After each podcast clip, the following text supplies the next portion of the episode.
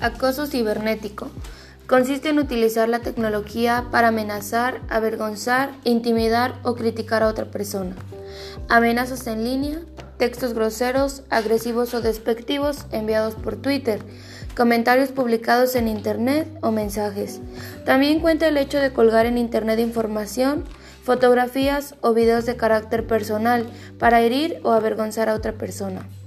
La intimidación o los comentarios despectivos que se centran en aspectos como el género, la religión, la orientación sexual, la raza o las diferencias físicas de las personas se consideran formas de discriminación y van en contra de la ley en muchos estados.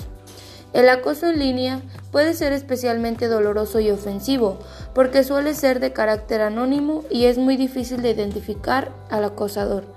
Es difícil controlar y la persona que lo recibe no tiene idea de cuántas personas han visto los mensajes o publicaciones.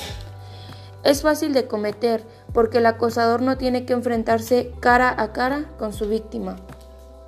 ¿Cuáles son las consecuencias del ciberacoso? Puede conducir a problemas graves y duraderos.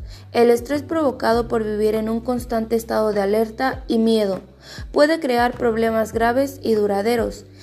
En el estado de ánimo puede crear problemas en el estado de ánimo y el, y el nivel de energía, el sueño y apetito. ¿Por qué la gente lo hace? Puede ocurrir de forma accidental.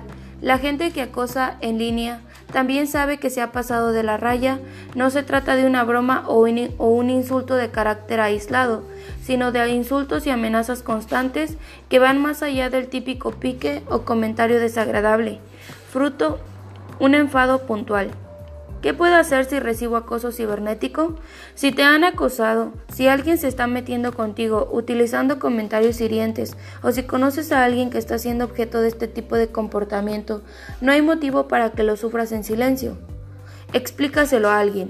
Contárselo a un adulto de confianza, pues la mayoría de las personas se sienten avergonzadas, porque no están seguras del 100% de quién se podría tratar.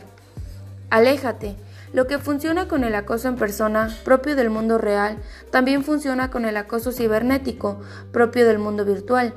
Ignorar al acosador es la mejor forma de extraerle su poder, aunque no siempre sea fácil hacerlo.